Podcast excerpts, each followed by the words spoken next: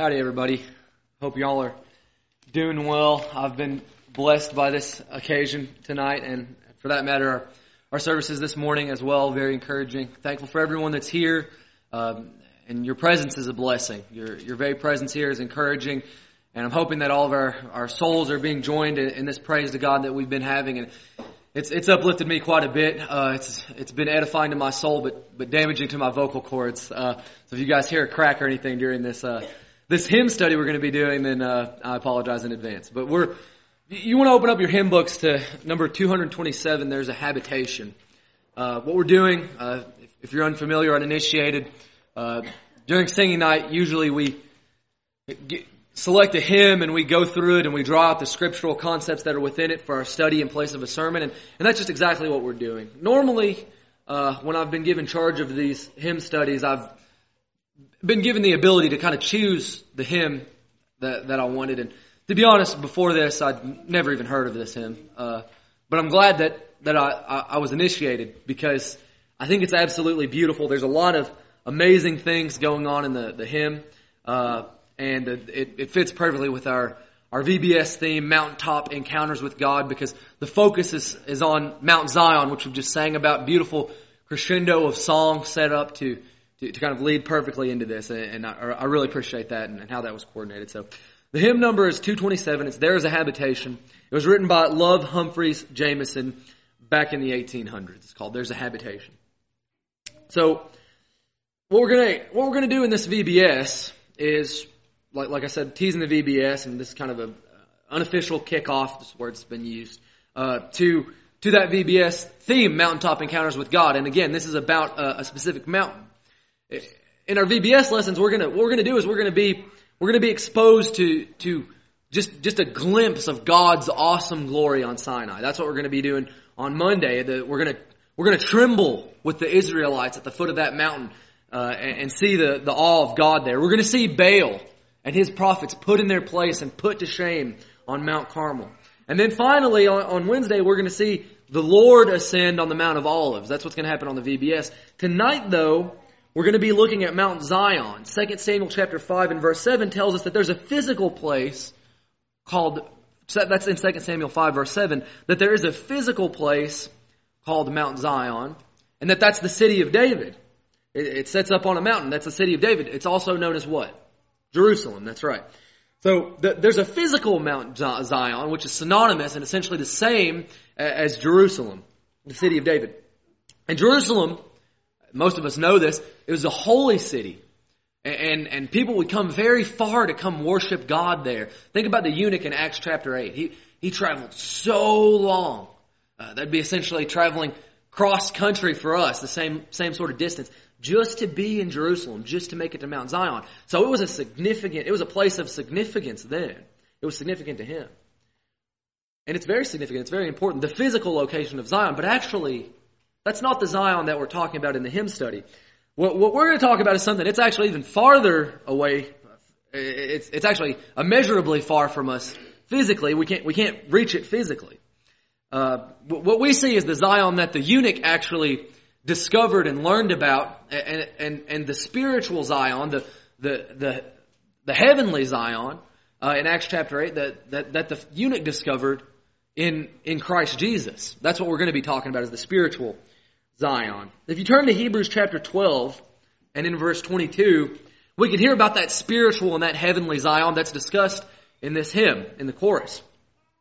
It speaks of that destination that we're headed for as Christians and the citizenship that we have in God's kingdom. Hebrews 12, 22. We said we're marching up to Zion. Well, we're marching to a spiritual Zion. We're taking spiritual steps up there. It says, but you have come to Mount Zion in Hebrews chapter 12 verse 22 and to the city of the living God, the heavenly Jerusalem and to innumerable angels in feastal gathering, and to the assembly of the firstborn who are enrolled in heaven, and to God, the judge of all, and to the spirits of the righteous made perfect, and to Jesus, the mediator of a new covenant, and to the sprinkled blood that speaks a better word than the blood of Abel. And so, in the spirit of understanding, well, okay, we can, we can understand a physical mountain. What that looks like, how high it can be, it can be measured. But the measurements of, of the spiritual Mount Zion are a little bit different, but we can see how high this mountain really goes if we look in the verses of this song actually. So let's let's let's just look at the first verse of the song together. It says, "There's a habitation built by the living God for all of every nation who seek the grand abode." So in each verse, I want to highlight and underscore certain phrases that really stuck out to me that I think undergird the whole the whole principle that's being taught in the song. That phrase built by the living God. So this habitation, first and foremost, Mount Zion, where, where we're told we're going to live on a mountain. It's pretty cool. We're going to live on a mountain. It, it's not like the homes that we have now. It, it's, it's never going to need any repair. It's never going to need any maintenance. It's never going to fall apart. It's not going to be subject to time and weathering. It's never going to cave in. And why is that? That's because it has the greatest foundation that it could ever have. Because it was built by the greatest builder and the greatest architect that has ever been. And so what does that mean? Well, that means that Mount Zion is higher than anything that we have. That means that this city and that, that, Mount Zion will rise above any earthly structure that we make. You know, you think about the seven wonders of the world, and, and one of those is that, that, that tower in Paris. You know, the Eiffel Tower. It's, it's immensely tall and it's amazing. I think we even have some brethren that may have seen it recently. Um, and, and, it's impressive. It is. Um, but Zion will go even higher than that. It's going to go higher than anything that we've ever constructed, and it's going to be greater than any physical estate that we have here on earth. What does that mean? That means that, that the spiritual Mount Zion is going to be greater than all of our possessions. Than your car, than your job, your source of income, than, than, than all the hobbies that we enjoy, all the physical things that we enjoy doing, any sport, anything that we have concocted or created, any man-made institution, this is going to be greater. It's going to be higher and it's going to be better. And, and, and, and what, and, the only dimensions that it's going to have are the dimensions that God has set forth. And it's not going to have the trappings that these earthly things that we've created are going to have. No, it's not. It's not going to have any uneven corners or edges or, or broken parts or cracks in the foundation. It is going to be perfectly made and perfectly constructed, suited just for us. And so that's amazing. It's going to be higher and it's going to be better than any man-made anything. So all the things that you think of that bring you joy on this earth, Mount Zion is going to go higher, much, much higher than that. And that's where we, where we can stand. Now pay attention to this second verse. A city with foundations, firm as the eternal throne. No wars, nor desolation shall ever move a stone. So my, the emphasis that I want to place, and I want to draw emphasis here, is no wars, no desolations. No wars and no desolations. Now, if you know anything about the history of, of Jerusalem, that place had been subject to, to many attacks. Be, being a, a, holy city of a, of a nation in the times of the Old Testament, there's a lot of war going on. And eventually the walls were completely obliterated. They were completely obliterated in the Old Testament. It was laid to waste by the Babylonians. Nehemiah was a, a leader in the Old Testament times that, that he, he prayerfully helped to rebuild those walls. Even though that it was a holy city and it was, you know, this was ordained to be built by God, it was still on earth and it was still broken by that struggle and that conflict that had happened there. Nehemiah had to rebuild it. And sometimes in life we feel this way, don't we? You know, we, we belong to God. We're, we're the, we're, we're the temple today. We're, we're the temple for the Holy Spirit today. And yet, sometimes we feel like Jerusalem. Our walls have completely caved in and been destroyed. We're, we're totally defenseless. We're broken. We, we feel like we have no hope. That, that, that we're, just, we're just caved in. But here's the thing. On Mount Zion and in the heavenly Jerusalem, on the, on the heavenly Zion, we're, we're not going to ever feel that way again. We're never going to feel like the walls have come down. Because there's not going to be any war and there's not going to be any conflict that can ever touch something as high as the heavenly Zion. There will be no conflict that could ever reach us there.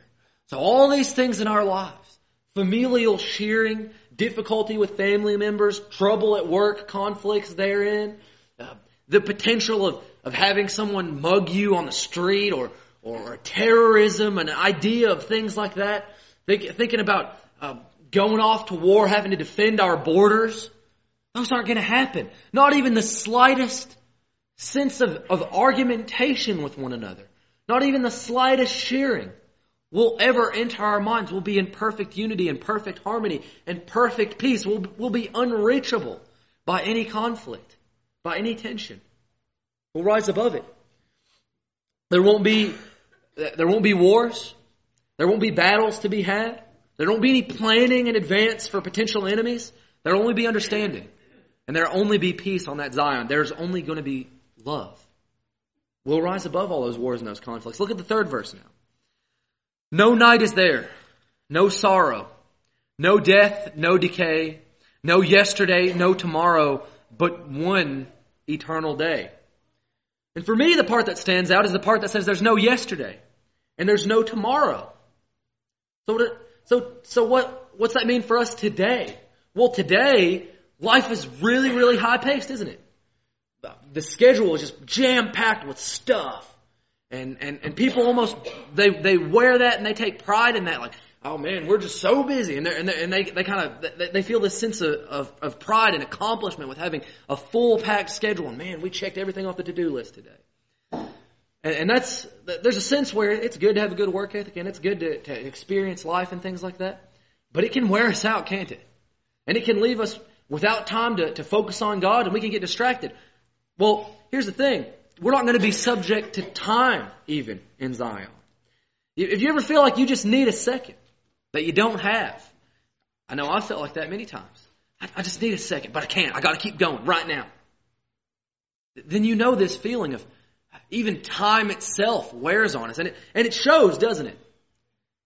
We, we try to escape the past, the guilt of our past sins.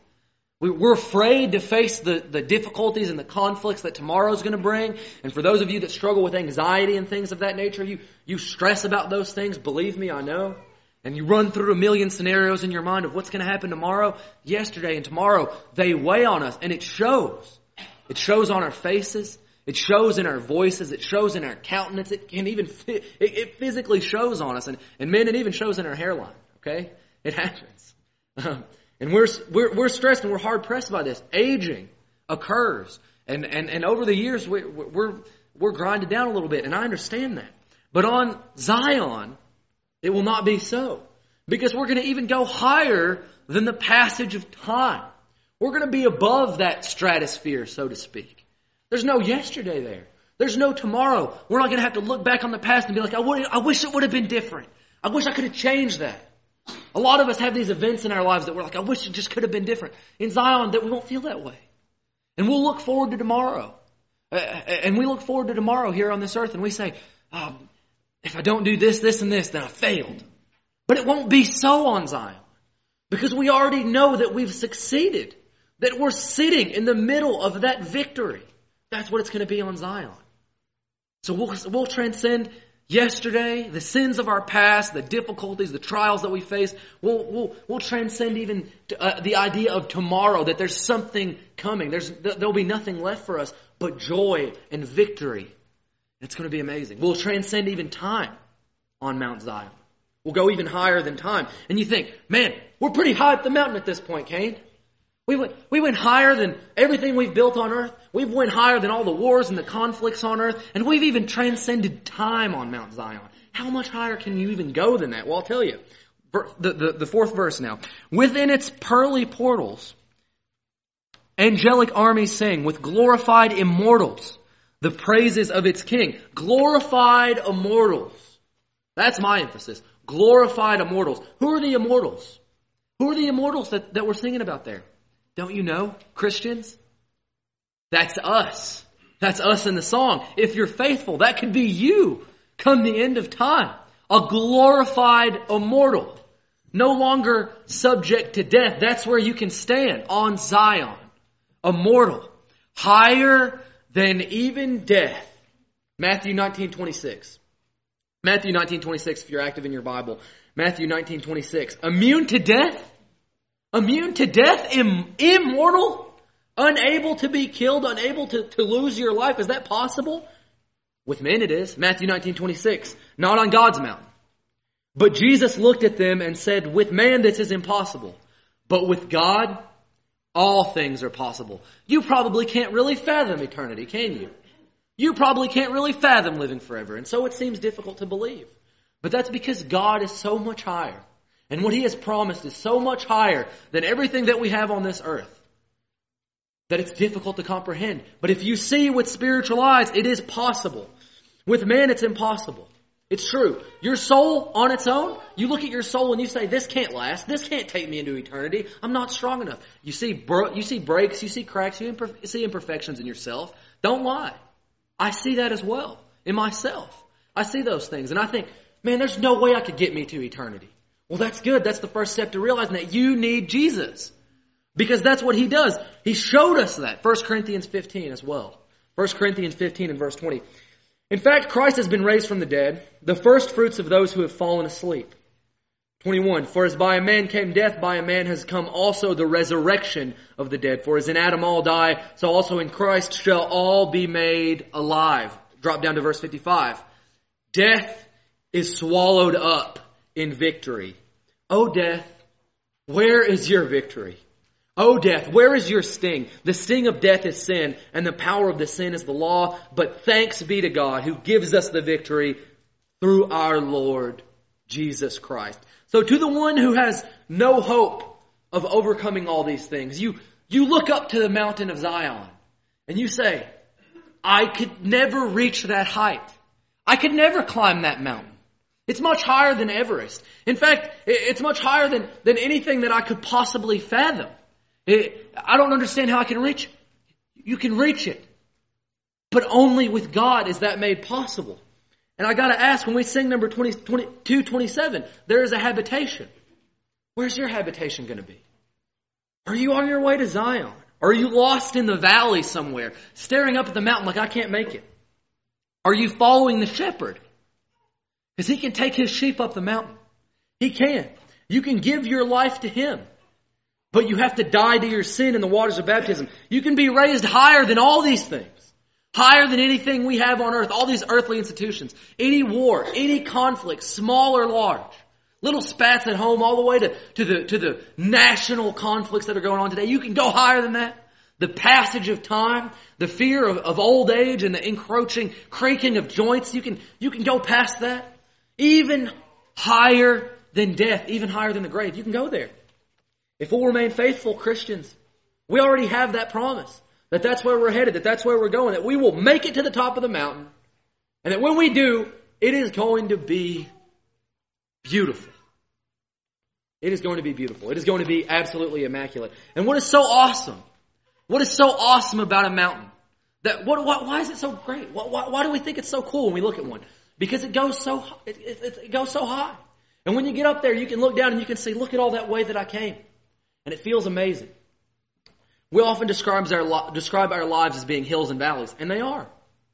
We dip down for a while, we feel you know, down and out, and then we stand on the hill and, and we feel excited and blessed and happy, and we're back in the valley again. But at the end of the path is Zion. Don't stay in the valley, keep going. It's the greatest height that one could reach. The angels and the saints will sing together there for all eternity to glorify the King. I've got to ask you, are you headed there? Do you want to rise above all these things? Or do you want to stand in the valley? Now's your opportunity. This is that fork in the road. Let's head to Zion together. All you got to do is come forward. I'll be right over here as we stand and as we sing.